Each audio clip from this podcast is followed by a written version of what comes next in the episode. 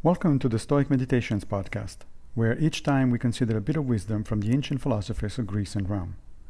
I am Massimo Pigliucci, a professor of philosophy at the City College of New York, and I will guide you through this reading. Today we reflect on Epictetus, Discourses 3:24. Let these thoughts be at your command by night and day. Write them, read them, talk of them to yourself and to your neighbor. Go first to one and then to another, asking him, Can you help me towards this? Then, if some so called undesirable event befalls you, the first immediate relief to you will be that it was not unexpected. Epictetus here is referring to two things. On the one hand, he is advising us on how to practice Stoicism. On the other hand, he is reminding us of one of the crucial tenets of the philosophy. The first bit is about practice. We need to write out our thoughts, read what we wrote, reflect on them, and talk about them with other people.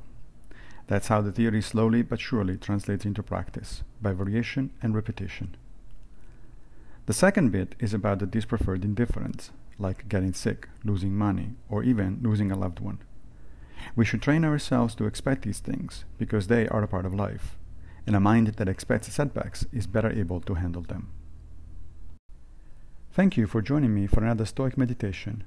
I will be back with a new episode very soon, if Fortuna allows, of course. If you like this podcast, please consider supporting it by opening your browser and going to anchor.fm forward slash stoic meditations.